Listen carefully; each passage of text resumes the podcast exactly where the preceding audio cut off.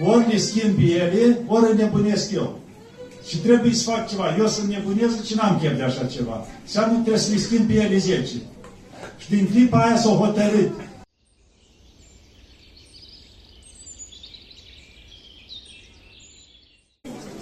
Dacă îmi permiteți, aș vrea să ne organizăm un pic, pentru că Părintele a avut o zi foarte grea. Știu că l-am ținut noi de azi dimineață până după amiază și nu este ușor să tragă toată lumea de tine, știți? Dar dacă l-am prins, am tras de Părintele și vă zic sincer, Părintele și-a dorit să vină seara asta, să fie aici alături de noi, cu o condiție ca atunci când uh, ne vom liniști și să liniștesc duhurile și apele, să și cântăm ceva, nu numai să stăm, să ne uităm unii la alții, nu? Cei care ați fost și marți ați avut bucuria asta, dar uh, trebuie să mai tragem un pic de Părintele și să vă rugăm să ne mai vorbească un pic, să vorbească și pentru cei care nu, ați, nu l-ați întâlnit până acum și nu ați fost uh, prezenți aici și după ce își trage un pic sufletul și bea paharul cu apă, am să-i dau microfonul părintului.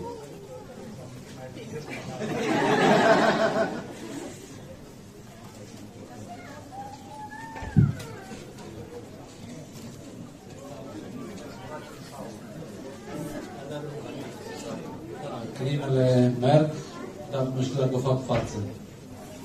Suntem foarte mulți, chiar am zis că aș fi vrut să număr. Așa gândiți-vă, când aveam loc, scaunele puse pentru conferință, aveam lejer, așa, câteva 10 rânduri de scaune, ori 17 scaune, 170 de locuri. Și începeam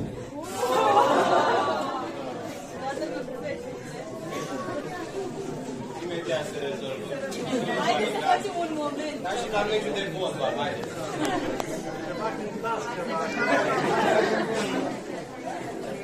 Dacă începem așa, că dacă tot e noaptea, cântăm ceva. Slavă Lui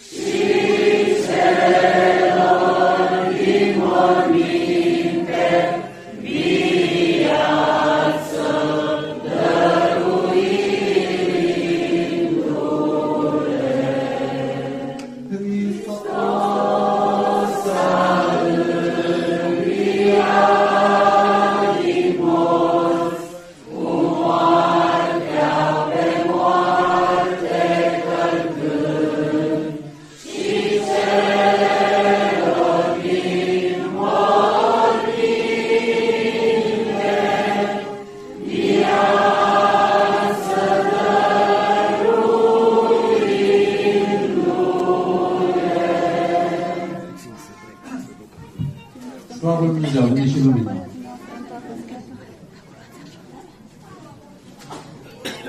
Așa au fost în iad când a venit Mântuitorul, știți? Adică era întuneric, era toate și când a venit Mântuitorul s-a făcut lumină. Și nouă ne-a venit lumina atunci când am cântat Hristos a înviat, ați văzut? Da. Mă bucur că vă văd atât de mulți. Vom vedea cum o să fie seara asta. Deocamdată cea mai memorabilă seară a fost cea de marți seara, cu câțiva tineri acolo care ne-am bucurat din plin. Acum nu știm, vedem cum o să se încheie și seara asta. De asta, poate datorită la seara aceea care m-am bucurat din plin, am ajuns și astăzi la liturghie aici. Ce rânduiește Maica Domnului? Noi întotdeauna le lăsăm în voia Ei. Toate lucrurile noastre.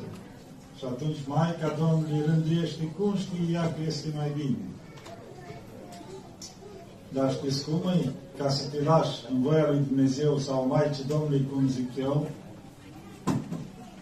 nu e atunci când îți faci tu un plan și ți-a ieșit și spui că te-ai lăsat.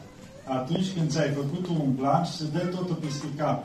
Ți se închid ușile și ești deviat în altă direcție. Și accepti lucrul ăsta cu drag, fără să te suferi. Abia atunci înseamnă că te-ai lăsat în voia lui Dumnezeu și a Maicii Domnului. De asta întotdeauna să avem portița deschisă spre a primi cine vine. Nu toate sunt bune întotdeauna. Adică privind așa omenește, poate unele lucruri sunt grele de dus. Dar o să înțelegem mai târziu, uneori după ani de zile, că de fapt era ceea ce era bun pentru noi. Chiar dacă nouă ni se pare imposibil de dus, sau un necaz, sau o suferință, sau ceva, dar nimic nu e întâmplător în viața noastră. Asta trebuie să înțelegem noi că nimic nu e întâmplător. Toate sunt o rânduială. Și totul depinde de noi. Pentru că am văzut că Mântuitorul de cele mai multe ori în Evanghelie întreba, crezi tu? Fie ție după credința ta. Dacă noi credem cu adevărat, că punea cineva odată o întrebare, și de ce trebuie să cred? De ce are nevoie Dumnezeu de credința mea? Dacă sunt bun, fac ce trebuie, ce rost are mai are credința? Foarte bine, ești un bun, faci ce trebuie, n-ai nevoie de cer, de Dumnezeu, de credință, tu îți faci treaba. Dar ea să ajungi la momentul, acum spui că ești bun, te sprijin pe prieteni, pe rude, te ajută, să ajungi la momentul în care nu mai ai pe nimeni în roată care să te ajute. În ce fel? Să zicem, boala secolului. Ajungi și ai un cancer și te duci la toți medici și la urmă finalul îi spun du-te acasă că mai ai o lună. Și atunci te trezești că nu te mai ajută nimeni din jurul tău. Și ce urmări ai dacă nu, tu nu crezi în nimic? Deznădejdea. Pentru că nu ai pe ce te sprijini. Oamenii pe care te-ai sprijinit te-au părăsit, te-au lăsat chiar fără voia lor, că nu poți să te mai ajute. Ei, de acolo intervine credința. De acolo intervine partea aceea în care încerci să te uiți în sus, să strigi, Doamne, știu că n-am crezut, dar dacă ești sau așa, ajută-mă și pe mine. Ei, de acolo intervine treaba cu credința. Dumnezeu intervine de unde nu mai putem noi. Și de asta e nevoie de cred. Noi avem tot timpul nevoie, dar pentru cei care zicem că nu acceptă lucrul ăsta, uneori le îngăduie Dumnezeu să ajungă la momentul cealaltă chiar să nu mai aibă nicio ieșire. Și atunci îi ajută să înțeleagă într-adevăr că e nevoie de credință. Și din credință vine nădejdea. Dar să nu-L forțăm pe Dumnezeu să ne aducă la limita aceea. Adică întotdeauna să avem noi deschiderea spre El, să acceptăm ce ne oferă, să privim cu drag și să mergem mai departe. Pentru că nu suntem animale, suntem oameni, avem suflet. Și sufletul ăsta a venit de la Dumnezeu, e scânteia dumnezească. Vedeți, suntem pământ. Spune că lua Dumnezeu pământ și l-a făcut pe om. Și am găsit o explicație frumoasă. Zice, în momentul în care Dumnezeu la pământ, nu s-a referit doar pământul în sine. Zice, tot ce există în lumea asta, toate proprietățile care există în pământ, există în cantități infime în om. Adică perfecțiunea perfecțiunilor, ca să aibă omul tot ce există în lumea asta, în pământul ăsta, toate metalele, toate astea, să existe în cantități infime în om.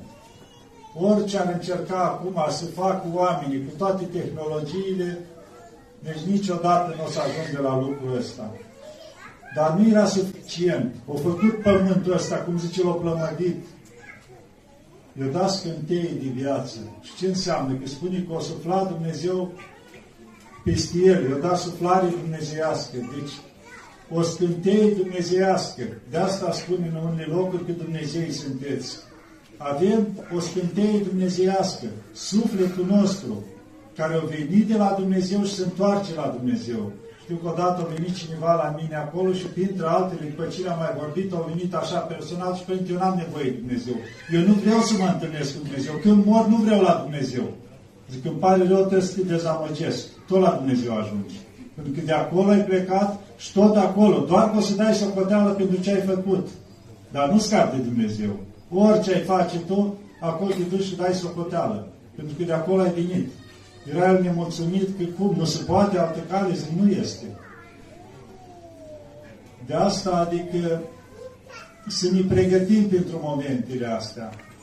Dar asta nu înseamnă că să stăm, să ne dăm capul de pereți, toată ziua să plângem și nu știu ce să facem, să trăim cu panica și frica că vine judecata și o să murim și ce ne facem. Nu. Să trăim frumos ca să murim frumos.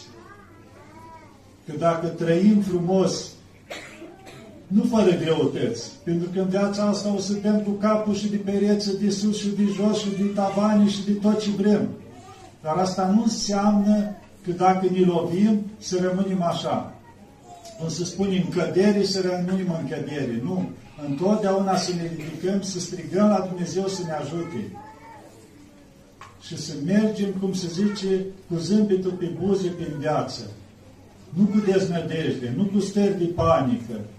Că am mai întâlnit persoane care îmi spuneau, Părinte, nu mai pot, nu mai ies din casă, sunt decepții, toate merg greu. Dar zic, ai probleme de sănătate, picioare, mâini, slavă lui Dumnezeu, îți bine cu asta, dar îți la pământ sufletește, nu mai am ajuns, nu mai ies din casă. Dar ce faci? Păi uite, stau, lucra un pic ceva sau de la computer și nu mai ieșea din casă. Zic, problema e alta. Stai și îți plângi de milă. Dumnezeu nu ne-a făcut să stăm să ne plângem de milă că toate ne merg rău ne-au făcut să comunicăm cu ceilalți, să-i ajutăm pe ceilalți. Ai picioare, du-te la cel care nu are picioare și ajută Ai mâini, du-te la cel care nu are mâini și ajută Să comunicăm unii cu alții, să ne ajutăm unii pe alții. Dacă facem lucrul ăsta, să vedeți că nu mai avem timp nici de decepții, nici de deznădejde sau de alte stări.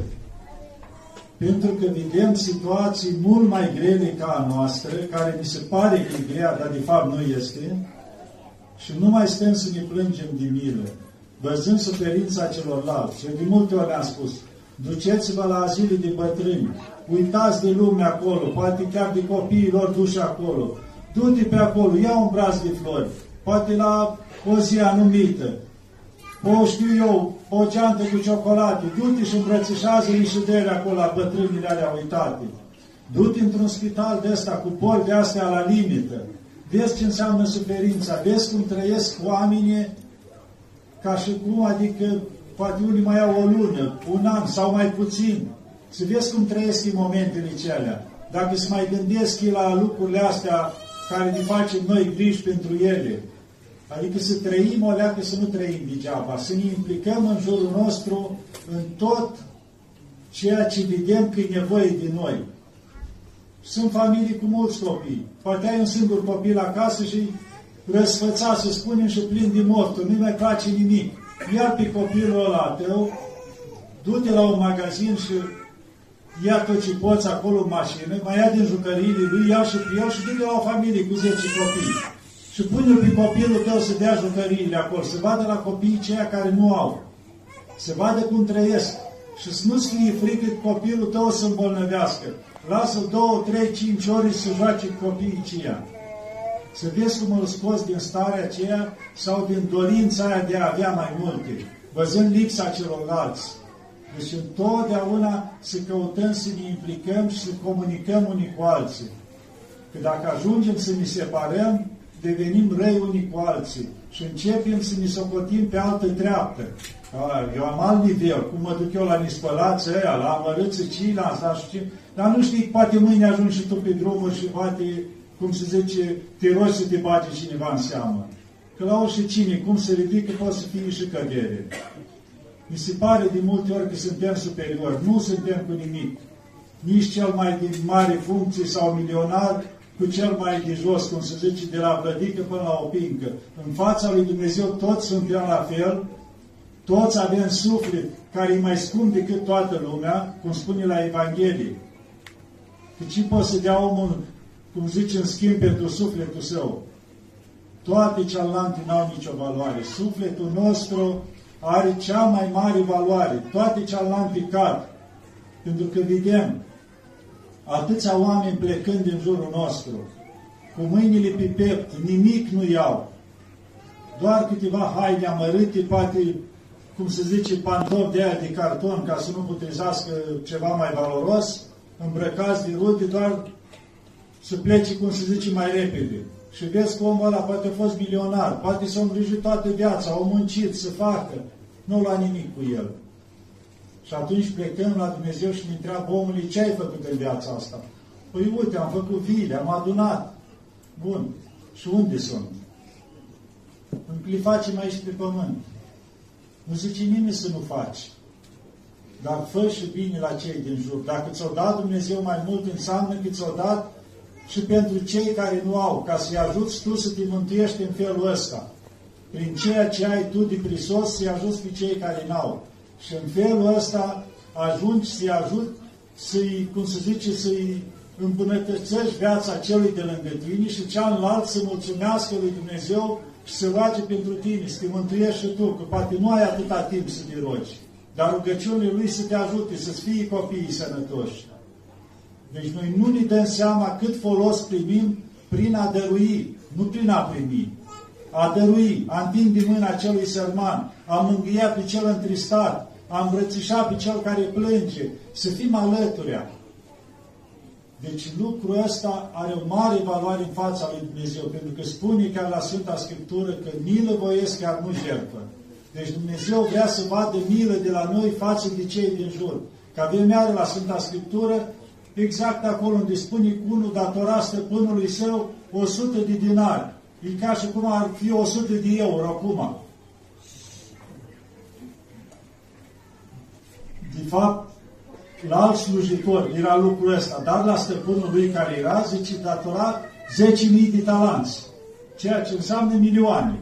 Și când s-a rugat la stăpânul lui, iartă-mă și așteaptă-mă să-ți plătesc, ceea ce era imposibil, stăpânul i s-a făcut milă și l-a iertat. Iar la cel care îi datora lui 100 de dinari, l-a strâns de gât și l-a băiat în temniță. Deci asta, zice, face Dumnezeu cu noi. Noi datorăm lui Dumnezeu milioane, cum s-ar zice. Și Dumnezeu ne iartă. Ni cerem iertare la Dumnezeu, ni spovedim și Dumnezeu ne iartă. Și după aia, dacă vecinul tot s-a părut că gardul ăla l-a mutat o leacă, încep judecățile, încep toate scandalurile, sau altul din frați, dacă i s-a părut că la moștenire ar fi luat un pic mai mult, iar o strângi de gât.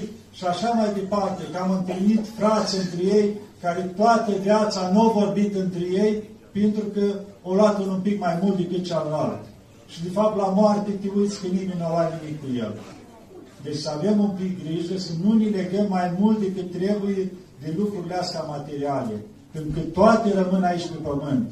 Și dincolo să găsim ce am trimis, prin milostenie, prin bunătate. Știu că mi-amintesc odată, le mai vorbeam eu așa în altul, era un grup de bărbați. Și zic, vezi, dați cei mai buni dincolo. În care o să le găsiți. Și zic, să nu cumva să dai pantofii aia rupți, sau pantalonii aia rupți în fund, cu aia să te îmbraci pe rai pe acolo, să fie rușine și unul vedea. Și zic, cumva ai dat așa ceva și acum te gândești cum o să arăți prin vânt pe acolo așa? Deci să dăm, zice, din cei mai buni. Că atunci și Dumnezeu ne dă din cei mai buni. Nu ci, ți-e greu să le duci până la coșul de gunoi, haine rupte și le dai la sărac. Și mai ai și pretenții să te respecte că ai făcut milostenie. Nu, dacă ai de dat, dă la ce ții tu mai mult. Ai o rochie de aia care se pare ții că nu știu ce, aia dă o milostenie. Să stai o leacă, cum zice, din așa egoismul tău, că aia e mândria ta, dă-o mai departe, să o poarte altcineva. Adică să rupim un pic din lucrurile astea. Zice, nu bogăția e rea. Alipirea, dependența de bogăție e rea. Zice că sunt unii, cum era Avram. Zice, nu era nimeni mai bogat la timpurile celea ca el. Dar zice, nu era niciun sărac din jur care să nu primească ceva de la masa lui, din toate ale lui care le avea. De asta, Deci, cum am spus, nu bogăția în sine, zgârcenia e rea, nemilostivirea e rea. Dacă noi avem dragoste și bunătate față de cei din jur, atunci și Dumnezeu are milă față de noi. Ce să vă mai spun altceva? Acum era vorba de întâlnirea tinerilor, ca să ne bucurăm și acum am dat în partea cealaltă. Și să nu uitați să vă bucurați de tinereții, că o să vie timpul grijilor.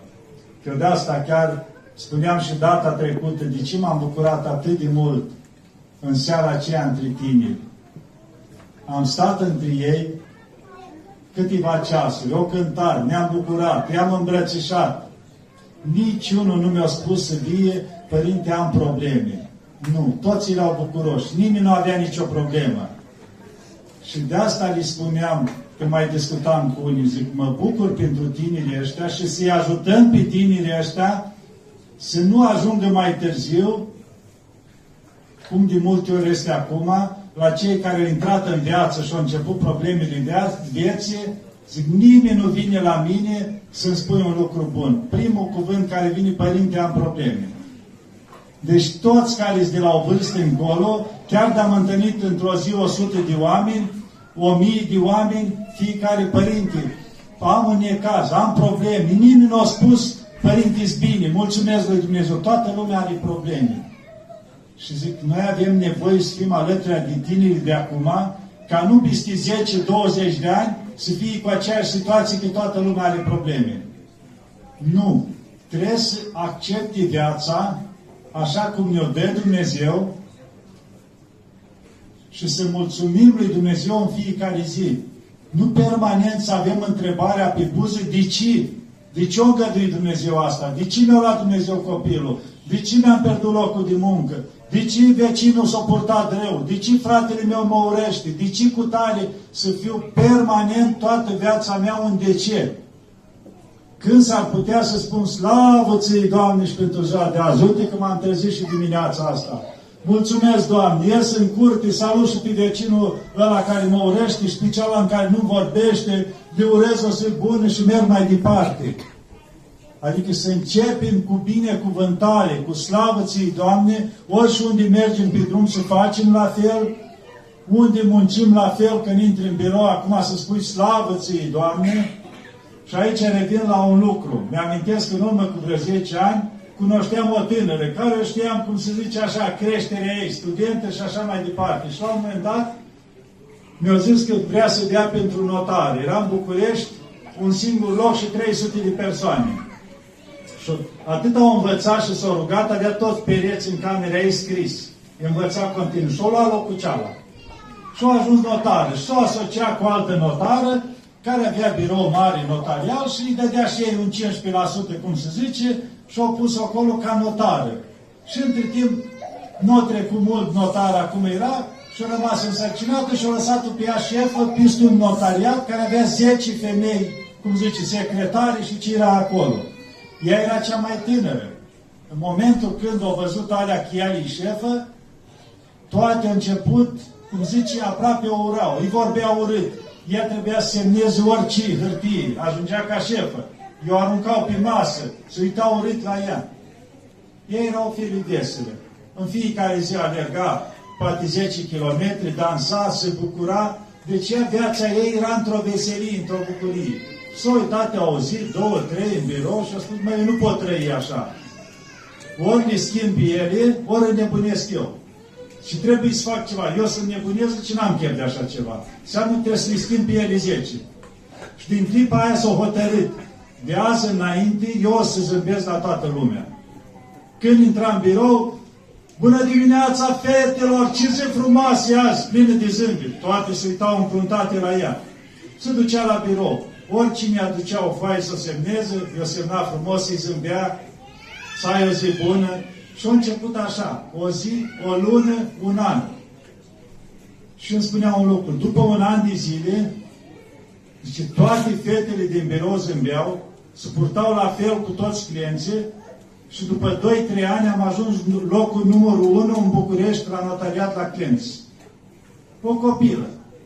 Ce o reușitea să facă? Dar au făcut răbdare un an de zile la toate mucri- mutrile alea năcrite, să zicem, care o urau. Și au ajuns chiar una dintre ele în povestea la un moment dat, a făcut o greșeală destul de mare în acte, care ca să o corecteze trebuia să lucreze toate 10 o noapte întreagă, ca a doua zi trebuia predată. Și aia care era vinovată era cea care, să zicem, nu accepta deloc, o urea cel mai tare. Și ea nu a zis nimic. S-a dus și a încheiat ușa la notariat, o lua cheia în buzunar și a spus fetelor, noaptea asta nimeni nu se duce acasă, până dimineață trebuie să predăm. Toată lumea lucrează. Dar nu i-a zis nimic la persoana care a făcut greșeala, care i-au făcut toată istoria asta. Și au lucrat toată noaptea, s-au încheiat frumos și cu tare. Persoana aia care îi făcuse greșeala, normal, s-a așteptat să o dea afară, deci nici nu se discuta. Dar nu i-a zis nimic. Și zice, a ajuns persoana aia să mă iubească mai mult decât toți ceilalți de acolo. Nu știa cum să mai parte cu mine, când și-o dat seama cum s-a purtat un an de zile și de fapt cum mi-a răsplătit eu. Deci întotdeauna știți ce înseamnă că binele învinge răul totdeauna. Și cu, cu binele, făcându-i binele, zice, și pe cel rău poți să-l faci bun. De asta în viața noastră să lucrăm totdeauna cu bine, cu zâmbet, cu dragoste față de cei din jur. Și chiar la școală. Întotdeauna cu drag. Îți cer un coleg, o colegă ceva, ajută-i. Chiar ceva ce nu pricepe. Fă lucrul ăsta și o să vezi că Dumnezeu te ajută întotdeauna în ceea ce faci. Să faceți cu dragoste și cu, așa, cum se zice, cu înțelepciune.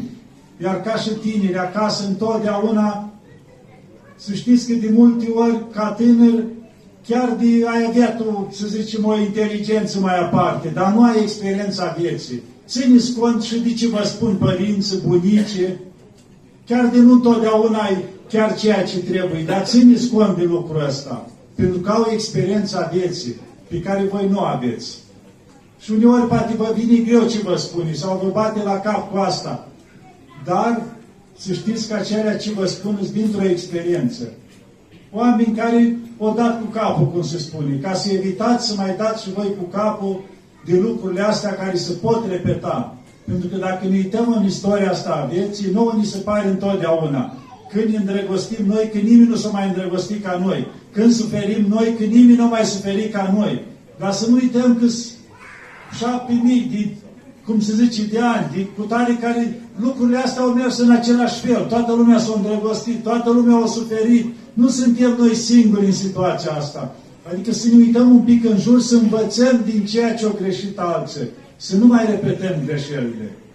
Dar un lucru cel mai important, totdeauna să nu uităm de Dumnezeu, de Maica Domnului. În orice situație să strigăm sus. Că atunci nu o să fim lăsați niciodată, nici abandonați. Ceilalți din jur nu mai pot minți, înșela, nu își mai pot bate joc din noi, dar să știm că acolo în cer avem prietenii cei mai buni, care niciodată nu ne lasă și întotdeauna sunt alături în momentul în care i-am strigat. Ești la lecție acolo, ai un examen, nimeni nu te poate ajuta atunci. De aia roagă-te în mintea ta, Doamne, Maica Domnului, ajută-mă, luminează-mă, Sfântă Ecaterina, Sfânta, știu eu, Sfinților Trei Erari, care au fost și ei la timpul lor, ajutați-mă, luminați-mă și să vedeți cât ajutor primiți. Deci întotdeauna să strigăm acolo unde într-adevăr putem primi ajutor. Și o să vedeți că primim ajutor și viața devine mai, mai frumoasă, mai, cum se zice, devenim mai plini de viață. Pentru că, cum am spus, noi am fost făcuți să ne bucurăm în fiecare zi. Nu să fim triști, să ne chinuim, nu. Că altfel Dumnezeu nu ne-ar fi făcut toate frumusețile din jurul nostru. Copaci, flori, păsări și tot ce există în jurul nostru și apele și tot, pentru noi le-a făcut, ca să ne bucurăm de ele. Și vezi că tot de la Dumnezeu e să îndrăgostească unii cu alții, să căsătorească, să bucure de viață. Toate astea ni le-a pus Dumnezeu la dispoziție. Dar să ne bucurăm frumos, să le trăim frumos și să plecăm din viața asta frumos. Nu vedem bătrâni care pleacă liniștiți, luminoși și atunci te gândești că omul ăsta a făcut ceva în viață. Adică nu o trăi degeaba. Și odată pleacă liniștit la Dumnezeu. Înseamnă că viața lui nu a fost ușoară, deloc ușoară. Dar nu și-a pierdut direcția. Permanent a avut privirea spre Dumnezeu. o căzut, s-a ridicat, s-a luptat, dar o mers spre Dumnezeu.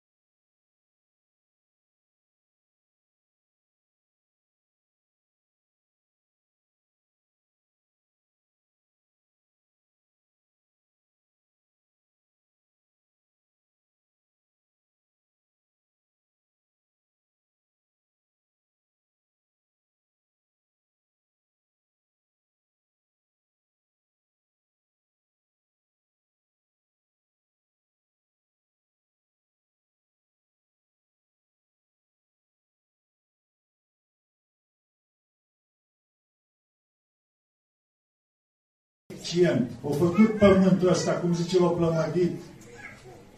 I-a dat scânteie de viață. Și ce înseamnă? Că spune că o sufla Dumnezeu peste el, i-a dat suflare dumnezeiască. Deci, o scânteie dumnezeiască. De asta spune în unele locuri că Dumnezei sunteți.